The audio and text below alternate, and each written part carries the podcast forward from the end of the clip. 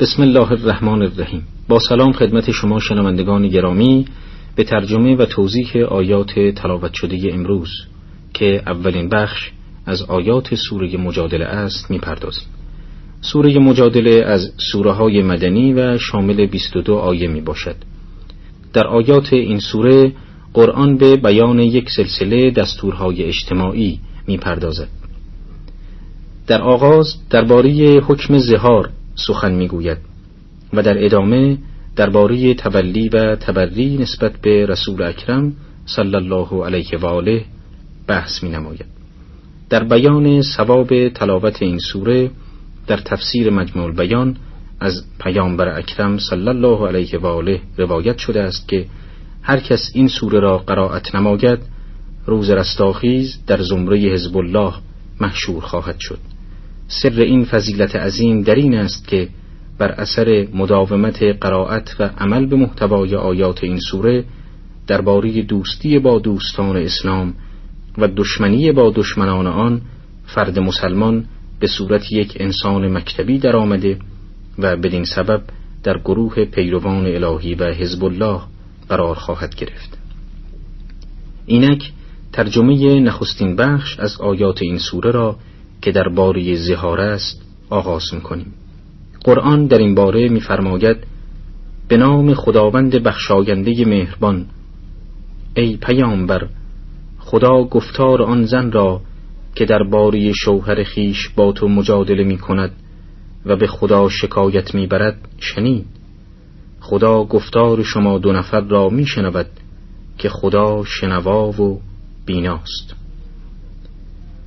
در زمان جاهلیت و پیش از اسلام یکی از اقسام طلاق که در عربستان رواج داشت زهار بود در این نوع از طلاق مرد همسر خود را به سان مادر خیش مخاطب می ساخت و با بیان زهرکه که زهر امی همسر خیش را طلاق می‌داد. پس از ظهور اسلام روزی در مدینه یکی از مسلمانان با همسر خیش زهار کرده و پس از مدتی از سخن خود پشیمان شد. اما از آنجا که زهار نوعی طلاق محسوب می‌شد این دو چاره ای جز جدایی نداشتند. از این رو برای حل مشکل خیش و آگاهی از حکم زهار همسر آن مرد به خدمت رسول اکرم رسید. آن حضرت در پاسخ وی فرمودند که زهار باعث جدایی بین زن و مرد می شود البته تا آن زمان در این باره حکمی از سوی خدا نازل نشده بود و رسول اکرم در حقیقت همان حکمی را که در میان جامعه مرسوم بود بیان می کردن. آن زن به دنبال شنیدن پاسخ رسول اکرم عرض کرد که من در این باره به خدا شکایت می کنم تا شاید خداوند حکم زهار را به طریق وحی بر شما بیان کند در همین لحظات بود که امین وحی بر پیامبر اکرم نازل شد و حکم الهی را در باری زهار بیان کرد. این حکم در دو قسمت بیان شد.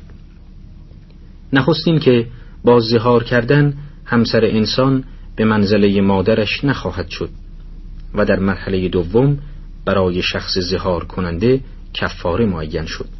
درباره قسمت نخست حکم زهار قرآن می‌فرماید آن کسانی از شما که با زنان خود زهار می کنند بدانند که زنانشان مادران آنان نخواهند شد. و مادرانشان جز زنانی که آنان را به دنیا آورده اند نیستند. این گونه افراد سخنی مردود و دروغ می‌گویند و خداوند بسیار بخشنده و آموزگار است. همان گونه که گفتیم هرگاه کسی زهار می کرد از نظر عرف اجتماعی همسرش برای همیشه بر او حرام می شد چرا که میپنداشتند تنها به خاطر تشبیه همسر به مادر حرمت ازدواج با مادر شامل همسر نیز می کردد. در آیه دوم قرآن این رسم ناپسند جاهلی را نامشروع دانسته و بیان می کند که تنها با گفتن چند جمله همسر به منزله مادر نخواهد شد و در ادامه آیه برای تأکید بر این مطلب بیان می کند که مادر انسان تنها آن زنی است که از او زاییده شده است. به دنبال این مطلب قرآن بیان می کند که زهار از نظر شرعی معتبر نبوده و مردود است و علاوه بر این سخن دروغی است چرا که مادر انسان کسی است که او را زاییده و قلمداد کردن دیگری به منزله مادر دروغ و کذب است. در اینجا نکته است که نیاز به توضیح بیشتری دارد. و آن این است که اسلام در رابطه با آداب و سنن اجتماعی پیش از خود به یک صورت رفتار نکرده است. بلکه در رابطه با هر کدام از این سنت ها موضعگیری مشخصی دارد. به عنوان مثال در جامعه عرب سنتهایی از قبیل میهمان نوازی وفای به پیمانها رعایت احترام پدر و مادر و نظاگر اینها وجود داشته است که تمامی آنها مورد احترام اسلام بوده و بر حفظ آنها تأکید ورزیده شده است. در طرف مقابل یک سلسله سنتهای بیپایه و خرافی در جامعه عربستان مورد نکوهش قرار گرفته و منع شده است که از آن جمله زنده به گور ساختن دختران می باشد زهار نیز از این دسته اخیر می باشد اما برای تنبیه مرتکبان آن کفاره خاص برای آن تعیین شده است. کفاره زهار در آیه سوم و چهارم مشخص شده و قرآن درباره آن می‌فرماید و کسانی که با زنان خیش زهار کنند سپس از آنچه گفتهاند بازگردند باید که پیش از اینکه تماس حاصل کنند بنده ای آزاد کنند. این حکمی است که بدان پند داده می‌شوید و خداوند از اعمالی که انجام می دهید آگاه است. پس هر که بنده ای نیابد پیش از آن که تماس حاصل کنند دو ماه پیاپی روزه بگیرد و هر آن که نتواند باید شست مسکین را قضا دهد. این حکم به خاطر آن است که به خدا و رسول او ایمان آورید. و این حدود خداست و برای کافران عذاب دردناک است. در آیات سوم و چهارم قرآن بیان می کند که کفاری زهار در مرحله نخست آزاد ساختن یک برده است. اما اگر برده ای وجود نداشت و یا زهار کننده توان خریدن آن را نداشت باید شهست روز پشت سر هم روزه بگیرد. و اگر توان انجام این کار را نیز نداشت باید شست مسکین و مستمند را قضا داده سیر کند. قرآن دلیل قرار داده شدن چنین کفاری سنگینی برای زهار را دو نکته می‌داند. نخستان که مسلمانان دریابند که این عمل آنان کار زشت و ناپسندی است که مرتکبان باید مجازات شوند. و دیگران که مسلمانان را از اینکه سنتهای جاهلی در جامعهشان رشد کرده و به صورت یک قانون محکم درآید برحذر دارد. چرا که ایمان به خدا و رسول اکرم صلی الله علیه و آله و سلم با چنین اعمالی سازش نداشته و زنده شدن مجدد این سنت ها نشانگر ضعف و سستی در ایمان می باشد در پایان آیه چهارم قرآن به مسلمانان هشدار می دهد که کفاری زهار از جمله حدود و فرامین الهی است و کسی حق سرپیچی از آن را ندارد. در ادامه آیات قرآن به طور کلی درباره سرپیچی از فرامین خدا و رسول سخن گفته می‌فرماید. آن کسانی که خدا و رسول او را مخالفت می کنند زلیل می شوند همان گونه که مردمان پیش از ایشان شدند. و ما آیه های روشنی نازل کرده ایم و برای کافران عذابی خفت انگیز است. در روزی که خداوند تمامیشان را محشور سازد و از آن چه کرده اند به آنان خبر دهد. خداوند تمامی اعمال آنان را شماره کرده در حالی که آنان خود آن را فراموش کرده اند و خداوند بر هر چیزی گواه است. از آنجا که سنگینی مجازات زهار ممکن است که باعث گردد سست ایمانان با آن مخالفت کنند و بدون انجام کفاره عمل ناپسندشان به زندگی زناشویی خود ادامه دهند.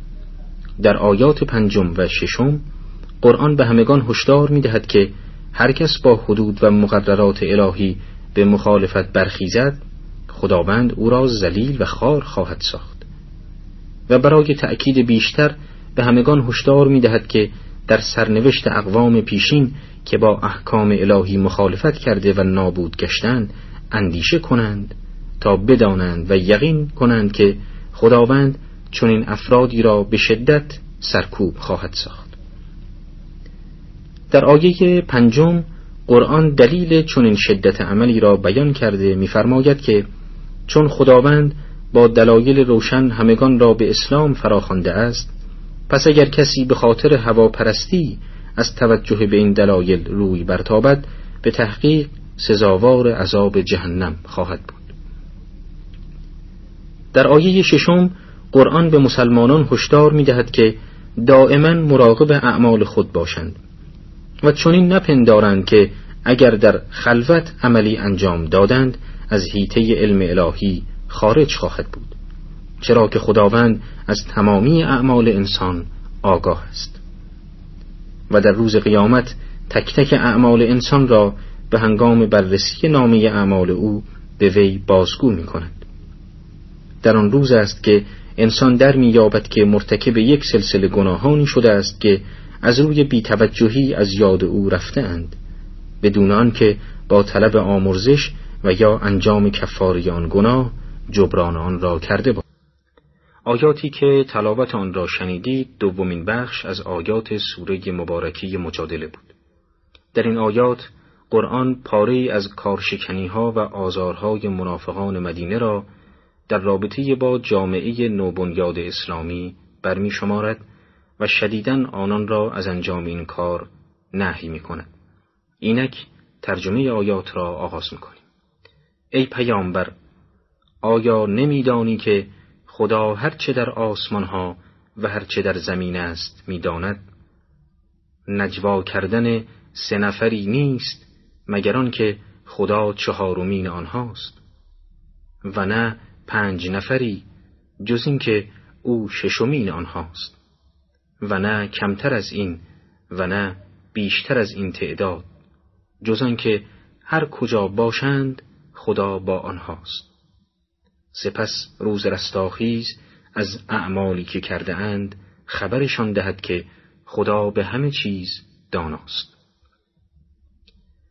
در صدر اسلام پس از استحکام قدرت اسلام در مدینه از آنجا که امکان فعالیت عملی و آشکار بر علیه اسلام وجود نداشت منافقان و گروهی از یهودیان از روشهای دیگری استفاده می کردند و به آزار مسلمانان می پرداختند.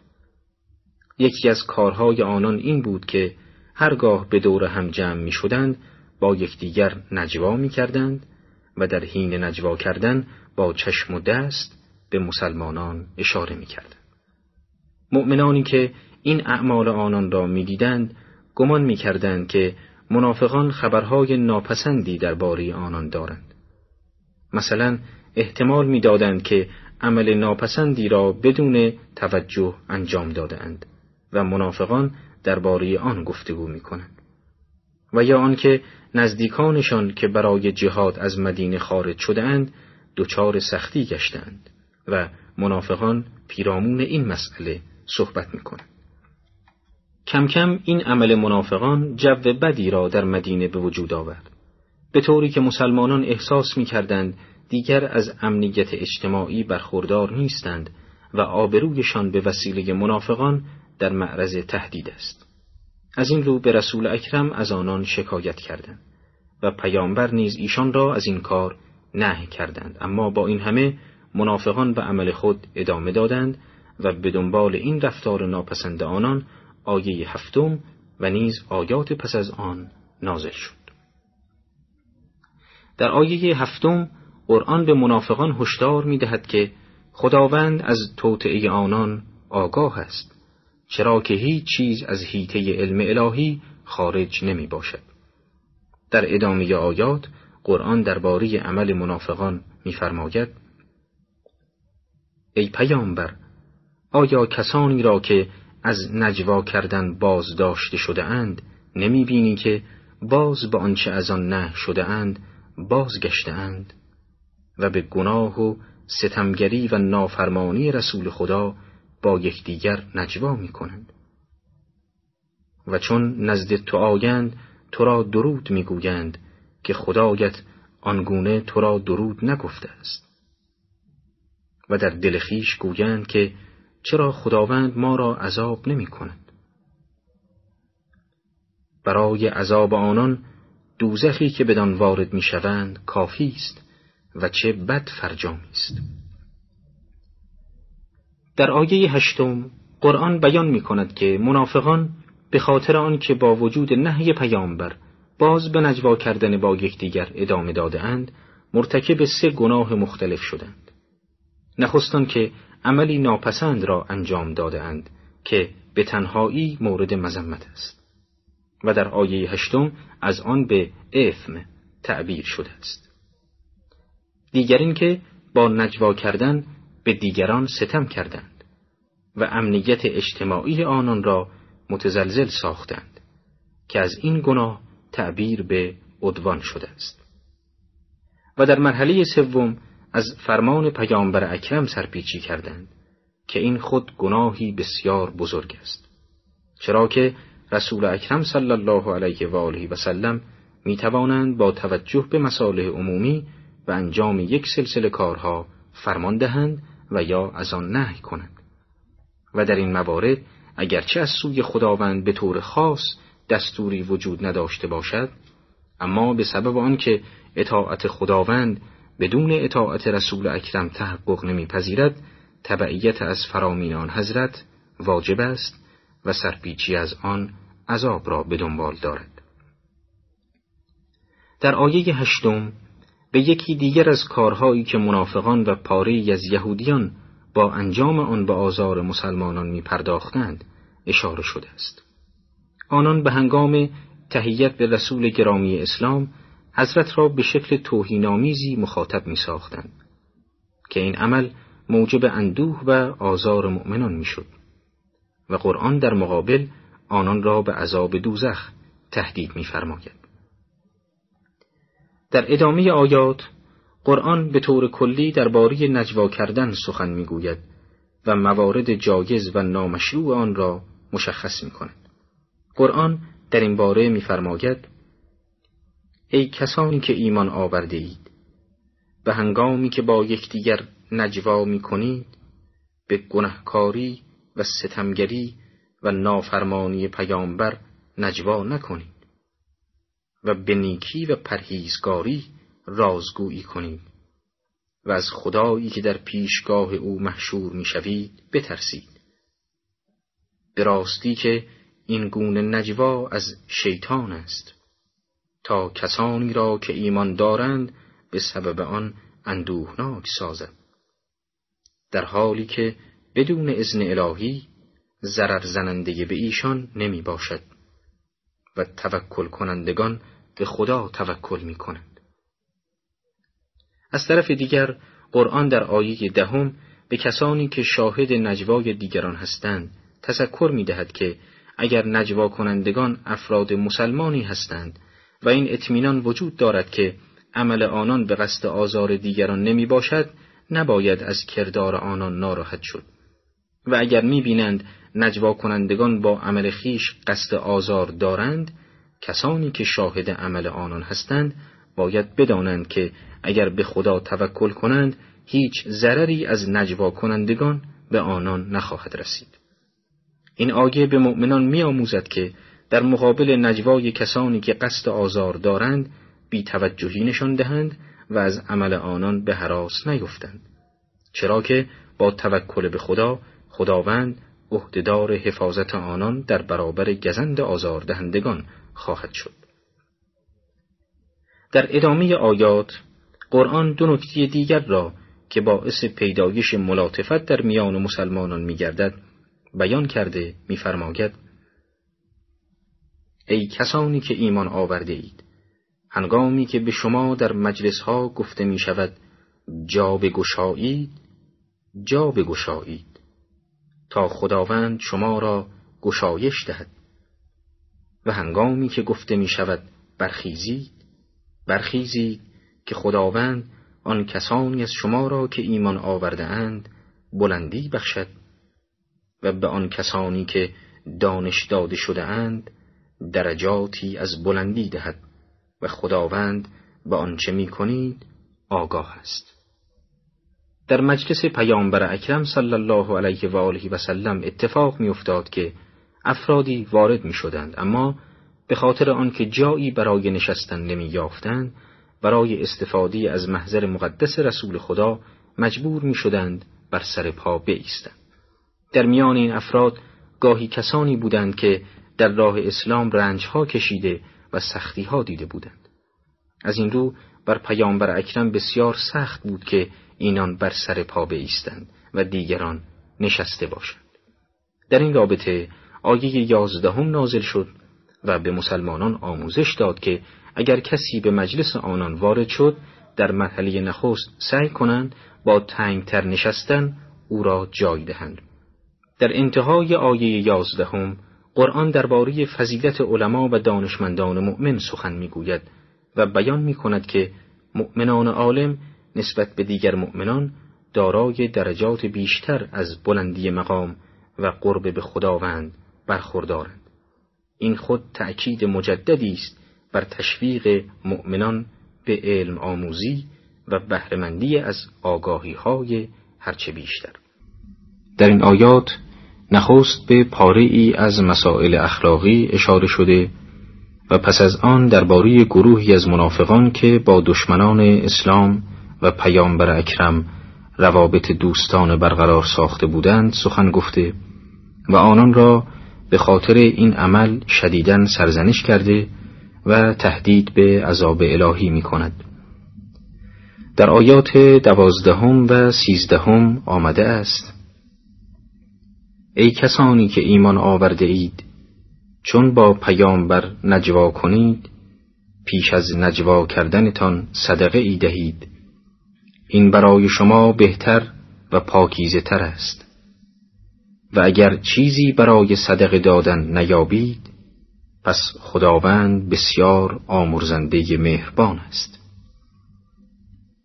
آیا از دادن صدقه ها پیش از نجوا کردن بیم دارید؟ حال که چنین نکردید و خداوند شما را بخشید پس نماز را به پای دارید. و زکات دهید و خدا و رسولش را اطاعت کنید و خداوند از اعمالی که می کنید آگاه است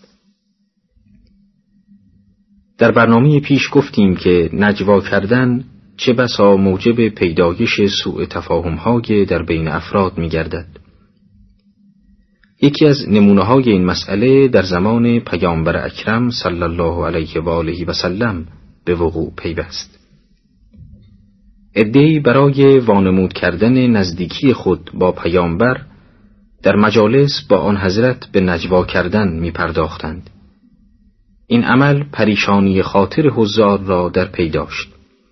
لذا آیات دوازدهم و سیزدهم برای جلوگیری از فرصت طلبی این گونه اشخاص آنان را امر به پرداخت صدقه قبل از نجوا کردن با رسول گرامی اسلام می‌فرماید.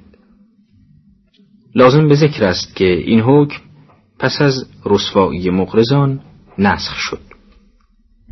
در ادامه آیات قرآن درباره نحوه رابطه با دشمنان اسلام که یکی دیگر از احکام مربوط به روابط اجتماعی اسلامی است سخن گفته می‌فرماید ای پیامبر آیا آن کسان را ندیدی که گروهی را که خدا غضبشان کرده به دوستی گرفتهاند؟ اینان نه از شما گند و نه از غضب شدگان و دانسته به خدا قسم دروغ می‌خورند.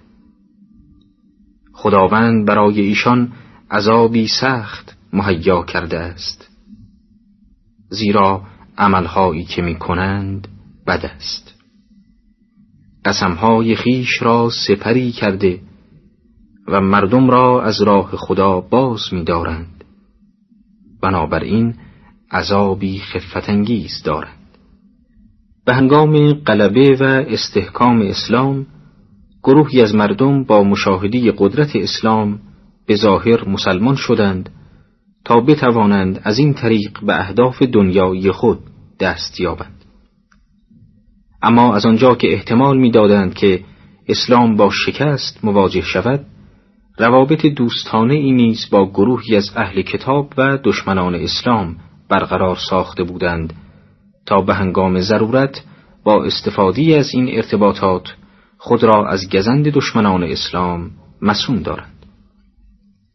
اما از آنجا که این روابط از دید مسلمانان به دور نماند منافقان برای توجیه خود پیاپی سوگند یاد می کردند که ما مسلمانیم و اگر با دشمنان اسلام رابطه ای داریم به خاطر مسائل تجاری و نظائر آن است. قرآن می‌گوید هدف آنان از این سوگندها این بود که در پناه آن مسلمانان را اخفال کنند و با آرامش به دستیاری دشمنان پرداخته و در نهایت ضربت کاری خود را به اسلام وارد سازند در آیات چهاردهم تا شانزدهم قرآن این توطعه آنان را افشا کرده و به مسلمانان هشدار می دهد که به سوگندهای این گروه خائن توجهی نکنند. در ادامه آیات قرآن به بررسی و ابطال انگیزه های منافقان پرداخته می‌فرماید نه اموالشان و نه اولادشان در برابر خدا به هیچ وجه کاری برایشان نخواهد ساخت. آنها جهنمیانند و در آن جاودانند. روزی که خداوند همگیشان را برانگیزد برای خدا قسم یاد می کنند همان گونه که برای شما سوگند می خورند و گمان می‌برند که چیزی هستند. بدانید که آنان دروغ گویانند. شیطان بر آنان مسلط شده و یاد خدا را فراموششان ساخته است. آنان گروه شیطان هستند و بدانید که گروه شیطان زیانکارانند. کسانی که مخالفت خدا و رسول وی کنند آنان در زمره زبونانند.